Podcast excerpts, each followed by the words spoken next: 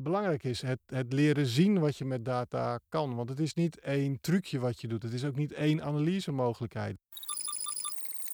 19-game winning streak on the line here for the A's. The front runners in the American League West. Right now three up on the Angels. Swung on, Dit is Overdenken, een podcast van de Open Universiteit, waarin ik, Nienke de Jong, praat met hoogleraren en docenten over hun vakgebied. Over actuele kwesties en over de mensen achter de wetenschapper. Overal waar je komt, laat je data achter. Wanneer je incheckt op het station, wanneer je op het terras een kopje koffie afrekent en wanneer je op internet kaartjes voor de dierentuin koopt. Al die data tezamen zeggen heel veel over jou. En bedrijven die jou iets willen verkopen, willen het liefst zoveel mogelijk over je weten. Maar wat kun je als bedrijf vervolgens met al die data? Hoe zet je ze in zodat je er echt wijzer van wordt? Hierover praat ik met Remco Helms, hoogleraar informatiesystemen bij de Beta-faculteit van de Open Universiteit. En daarnaast onderzoeker bij CAROE, het onderzoeksinstituut op de Smart Campus in Heerlen. Een gesprek over data en over honkbal. Over hoe de statistiek de sport naar een hoger plan heeft getild. Remco, veel van jouw onderzoek gaat over data.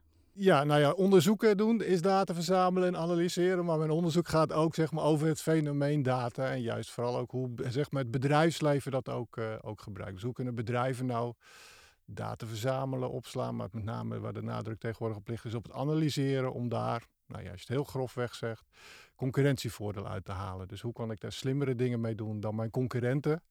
Zodat ik nou ja, uiteindelijk gewoon netto meer aan, onder de streep overhoud dan, uh, dan de rest binnen de, binnen de markt. En wat heeft je altijd zo gefascineerd aan die, aan die data dan? Wat, waarom besteed je er nu al zoveel tijd en aandacht aan? Nou, misschien ook wel het feit dat het eigenlijk zo wijdverbreid beschikbaar is. En dat we er eigenlijk bovenop zitten en een hele lange tijd niet heel veel bijzonders mee gedaan hebben. Eigenlijk alleen maar ondersteunend hebben gebruikt en administratief om dingen te verwerken.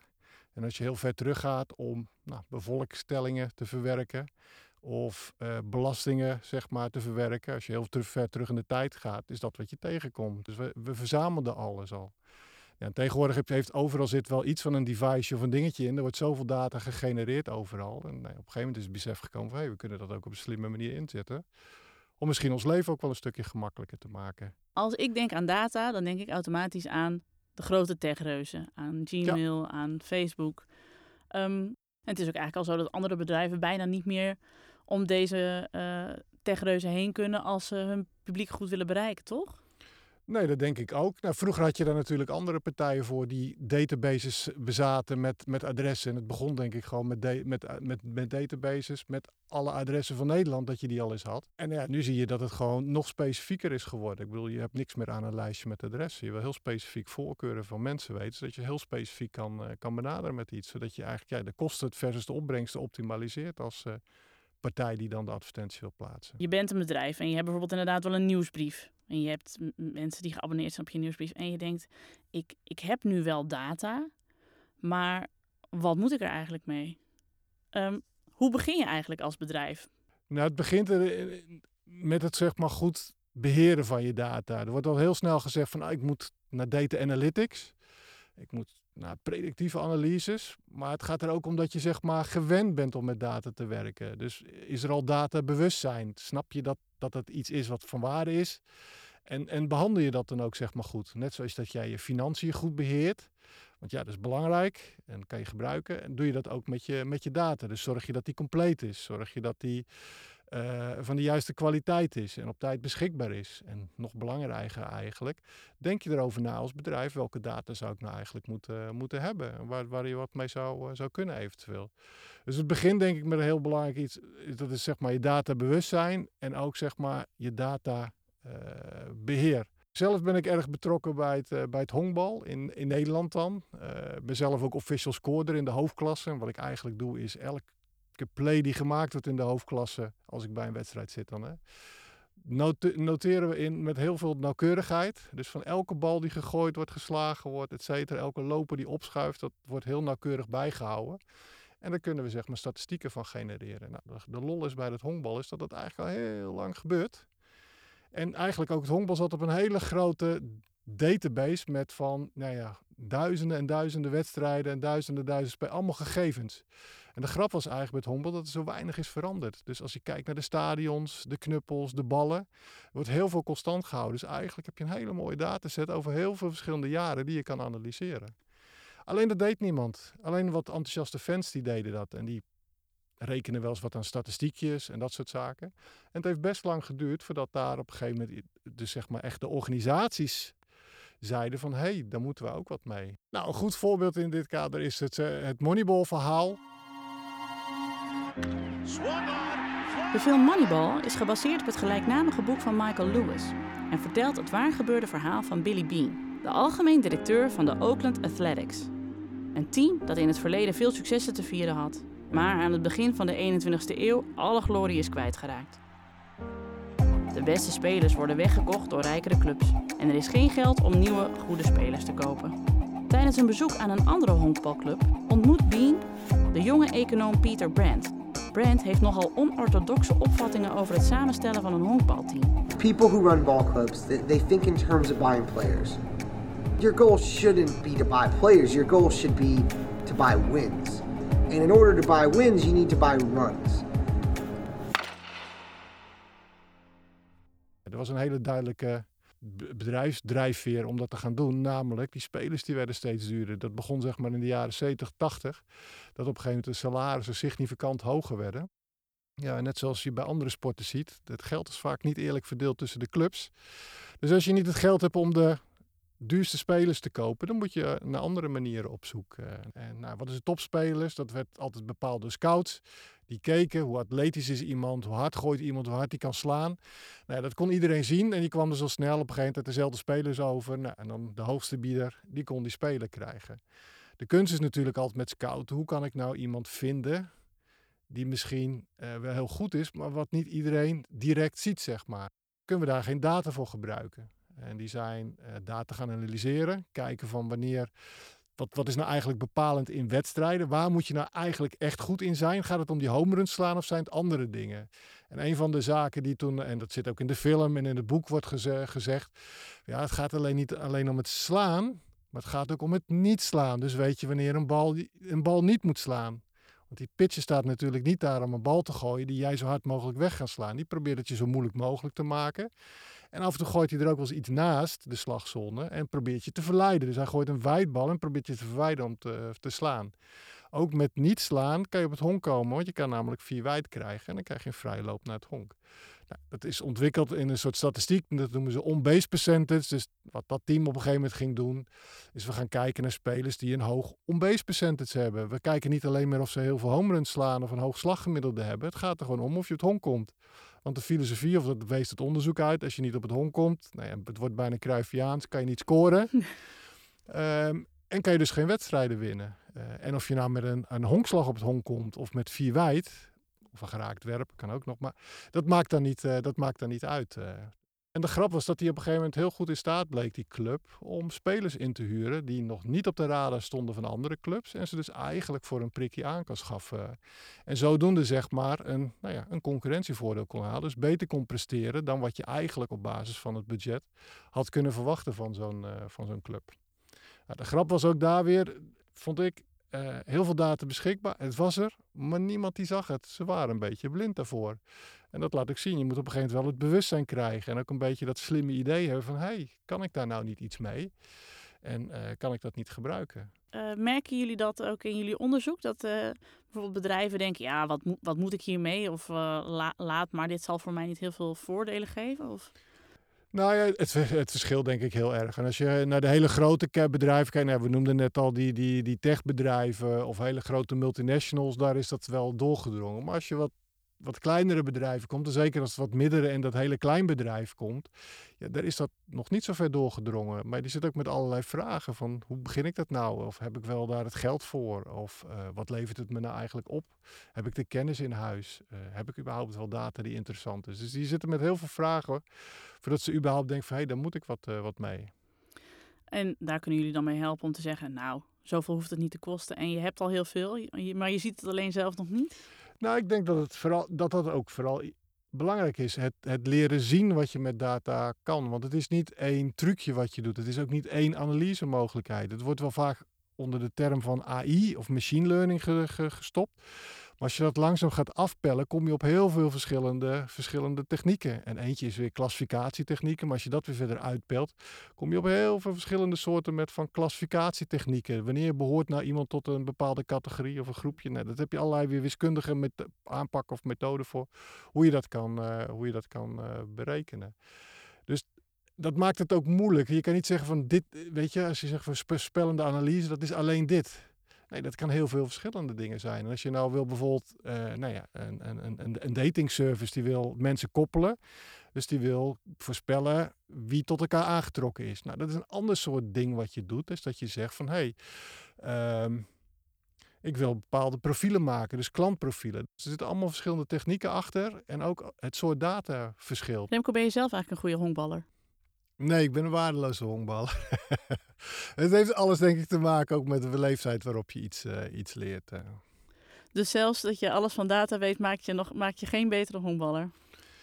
Nee, nou de grap is wel dat als je je dus bijvoorbeeld in discussies mengt en omdat je denkt dat je naar data hebt gekeken, dat er toch nog voor heel veel mensen die toch als eerste kijken, uh, heb je zelf ooit gehonkbald? Hoe hoog heb je gehonkbald? Of je ergens verstand van kan hebben. Of dat jij en, en, en minder snel accepteren dat als jij naar de data kijkt, dat je daar ook dingen uit kan, uh, kan leren. En ik heb wel met iemand ook, ik deed op een gegeven moment een stukje coaching en samen met iemand die ook heel veel ervaring had. En dan kwam ik aan met mijn datadingen. Volgens mij moeten we dit gaan doen of dat gaan doen. Want dat blijkt uit, nou ja, hij wilde daar bijvoorbeeld niet aan. Want hij had gewoon gehonkbald en hij wist wel hoe het, hoe het, uh, hoe het moest. Dus daar krijg je ook dat stukje bewustzijn, accepteren dat je, dat je ook dingen op basis van data gaat, uh, gaat doen. Dus ook daar ben je de hele tijd bezig met de data populairder maken dan, uh, dan het nu is. Ja hoor. Two out, nobody on, ninth inning. Het systeem van Brand is een statistische benadering die in het verkeerde keelgat schiet van de coach en die niet begrepen wordt door de scouts, die toch meer op gevoel een speler selecteren. De coach wil zich eerst niet voegen naar dit systeem. Billy Bean moet nog een sterspeler verkopen, enkel en alleen om de coach te dwingen om toch met die nieuwe jongens te spelen en het nieuwe systeem te volgen. De nieuwe aanpak werpt niet meteen zijn vruchten af. De kritiek op Billy Bean zwelt aan.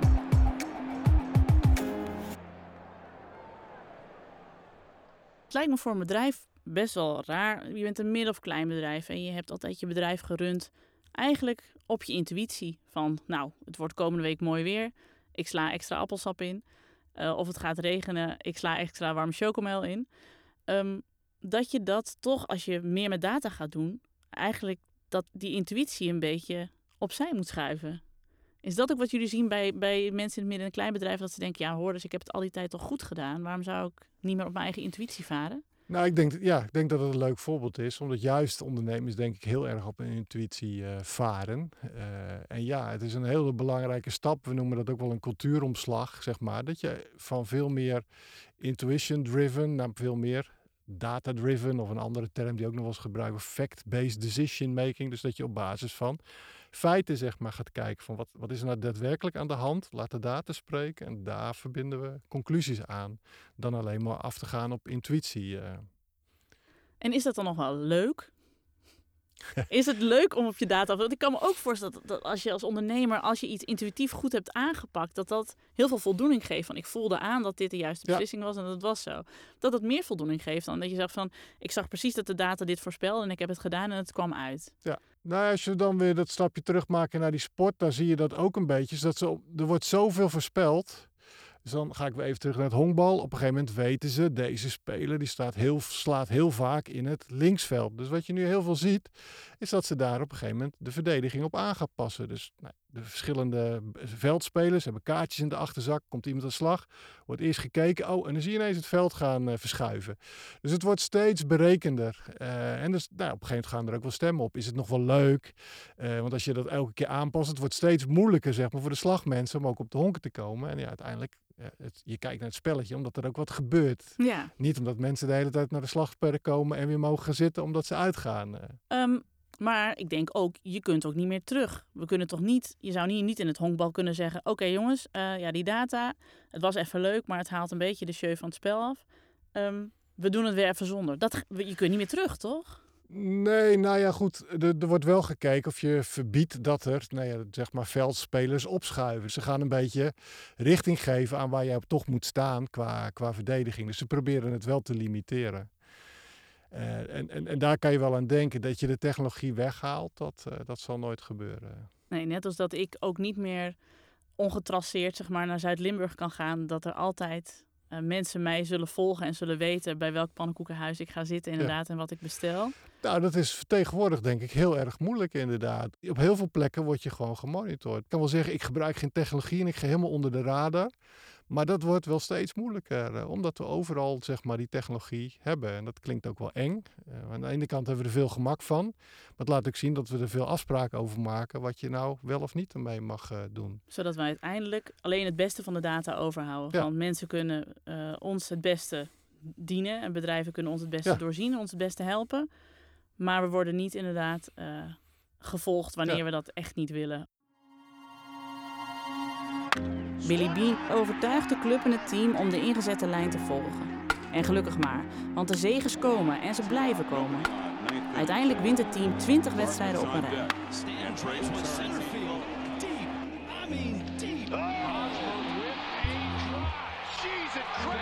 En waar Billy Bean en Peter Brandt aanvankelijk werden verguisd voor hun onconventionele aanpak, volgen na deze zegentocht veel honkbalclubs hun voorbeeld. En vandaag de dag zijn de statistieken niet meer weg te denken uit het honkbal. Maar niet alleen in die sport. Ook in het voetbal zijn ze inmiddels een belangrijke factor. En de echte Billy Bean is tegenwoordig zelfs mede-eigenaar van voetbalclub AZ uit Alkmaar. Nou, het is wel, want in het begin werd hij echt verguisd en hij werd voor gek gehouden. En zo kon je niet uh, honkbal benaderen en zo, zo werkte de sport niet. Nou, uiteindelijk bleek dat je toch voor een heel groot deel best heel ver mee kon komen door die, uh, door die data-analyses. Uh, en nou, het heeft best lang geduurd, maar nu is dat gemeen goed. En ja, wordt er steeds meer eigenlijk verzameld. er wordt steeds nog weer nieuwe dingen bedacht van wat kunnen we nou vastleggen uh, kunnen we het nog preciezer doen? Kunnen we nog meer informatie vastleggen? Kunnen we vastleggen hoe snel een bal geworpen wordt? Hoe die geworpen wordt? Hoe die weggeslagen wordt? Nou, dat wordt weer allemaal extra opgeslagen, et cetera. Zodat je nog uitgebreidere analyses kan doen. Al is het maar, zeg maar om het commentaar te verrijken. Maar eigenlijk zoek je natuurlijk voor ja, die ene toepassing die jou net even een voordeel geeft ten opzichte van een, uh, van een ander bedrijf. Ja, dit is heel gaaf. Maar ik denk dat heel veel uh, sportvolgers denken: oh, dit is wel eh, de andere kant van de medaille. Als in, uh, ik keek naar de sport voor de emotie en de beleving en het toeval. En dat er ineens een sporter op kan komen waarvan ik het helemaal nooit had verwacht. En nu kom ik erachter dat eigenlijk mensen al lang wisten dat diegene eraan zat te komen. Ja, gelukkig zijn heel veel dingen nog kansen. Dus er is altijd ook wel een kansje dat iemand niet opgespoord hmm. wordt. Mm. Uh, het is nooit met volledige zekerheid dat die voorspellingen doen. Dat is, en dat is ook vaak wel moeilijk als je dat dan weer in een bedrijfscontext gebruikt. Een voorspelling komt eruit, maar een voorspelling zit eigenlijk altijd wel een bepaald soort kans op. Hoe groot is nou die kans? En vaak heb je van hoe, wat, wat is er ook nog weer de kans dat je mis zit? En als die kans dat je ernaast zit veel te groot wordt, ja, dan is het vaak niet toepasbaar dat je zo'n voorspellingsmodel toepasbaar wordt. Dus er komt best nog wel wat statistiek en er blijft altijd nog wel een stukje toeval en dat soort dingen over. Dus gelukkig blijf je altijd nog wel spelers houden, denk ik hoor. Uh, die niet, niet op de radar stonden, maar die uiteindelijk wel, uh, wel doorbreken. Dus ik hoop wel dat we wat overhouden van de charmantheid van, uh, van sport in het algemeen. Ja. ja. en zo blijkt ook, blijft ook in het MKB, je kunt van alles met data voorspellen, maar uiteindelijk zal er ook nog een klein beetje ja, uh, inzicht in, in de materie blijven, blijven zeg maar, die, uh, het vingerspitsengevoel van een, van een eigenaar van een pannenkoekenrestaurant. Dat er toch nog eens iets gebeurt wat hij niet had kunnen voorspellen. Ik zie het vooral als ondersteunend aan en, en, en dat je eigenlijk een soort ja, een samenwerking krijgt tussen aan de ene kant de machine en de andere kant zeg maar de mens. En ik denk juist, geloof ik wel in, dat juist die, die, die, die, dat samenspel, dat, dat je daar het meeste meerwaarde uit haalt. En in de schaakwereld hebben ze daar ook wel eens onderzoek naar gedaan. Want je had op een gegeven moment die schaakcomputers. En dan lieten ze zien van, nou ja, de schaakcomputers die zijn beter dan mensen. Maar op een gegeven moment hebben ze ook onderzoek gedaan naar van, hé, hey, maar als ik nou een schaakmeester met een computer doe en die laat ik tegen een computer gaan, dan blijken die toch net weer een stukje beter te zijn. Dus het is denk ik toch die, dat samenspel tussen mens, technologie, uh, wat uiteindelijk denk ik de meest optimale uh, uh, resultaten levert. Dus ik denk dat de mens wel belangrijk blijft ook in onze maatschappij. Bedankt Remco. Dit was Overdenken. Hopelijk heb je er iets van opgestoken. Bedankt voor het luisteren en graag tot de volgende.